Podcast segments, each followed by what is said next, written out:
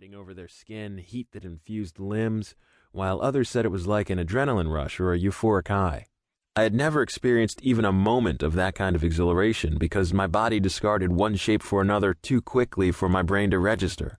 One moment I was a man, and the next I was a panther. The change was so seamless that it could not be tracked with the eye. I could have done really well in a magic show in Vegas. Bolting across the street and down a side alley, I emerged in time to see the woman running across an empty lot with the four men behind her. I flew after her, darting toward the chain link fence that surrounded the property, clearing the six feet easily and landing on the other side without even a temporary loss of momentum. It was like I had arrived on stage, and I waited for the response. I expected screaming, gasps, and horror, panic, and fear. I got nothing. Everyone froze. Even the girl stopped running and stilled. Nobody moved, but nobody fainted. When had seeing a Black Panther materialize out of the night in the middle of downtown Reno ceased to be scary? What the fuck is this? One of the men snickered, gesturing at me. I thought you were alone. No one was scared, and worse, they knew what I was. They were not mistaking me for an animal. I felt the knowledge in the pit of my stomach like a rock. Discovery was bad for those in another's territory without permission. I lowered my head for the coming fight. You think I would be out without a chaperone at this time of night? The girl breathed out, challenging them, walking backwards away from the men towards me. You better back off. This is only one of my bodyguards. Only at that moment did they look hesitant. Nothing else scared them except the possibility that I was the vanguard of her tribe. They all moved back, darting looks back and forth before they suddenly turned and ran. I was exhilarated, for the second before I heard them calling for the others, their growls carrying in the night.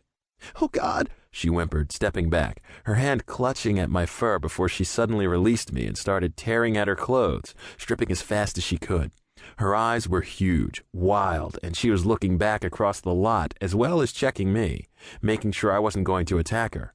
I would have shifted and told her she had nothing to worry about. Being gay, I had no interest in anything outside of protecting her.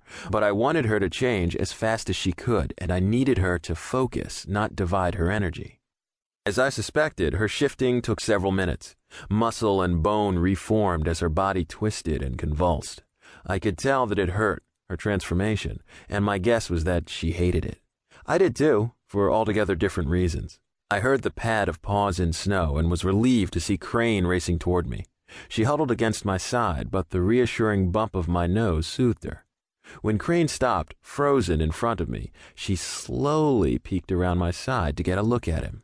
I saw him shudder, and had I been human, I would have yelled at both of them. They were having a tender moment when we should have been running. But between waiting through her change and not wanting to leave without him, the time for flight had passed. It was too late. There were cats pouring over the chain link fence to come and attack the three of us.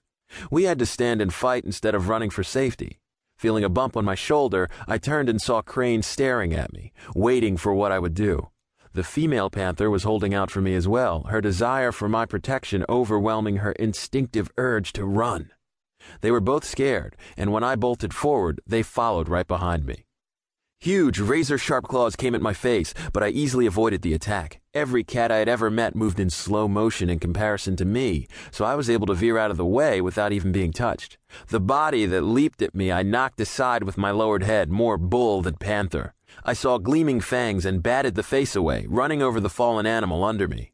I plowed through the pack, only vaguely aware of anything but getting my charges out of there.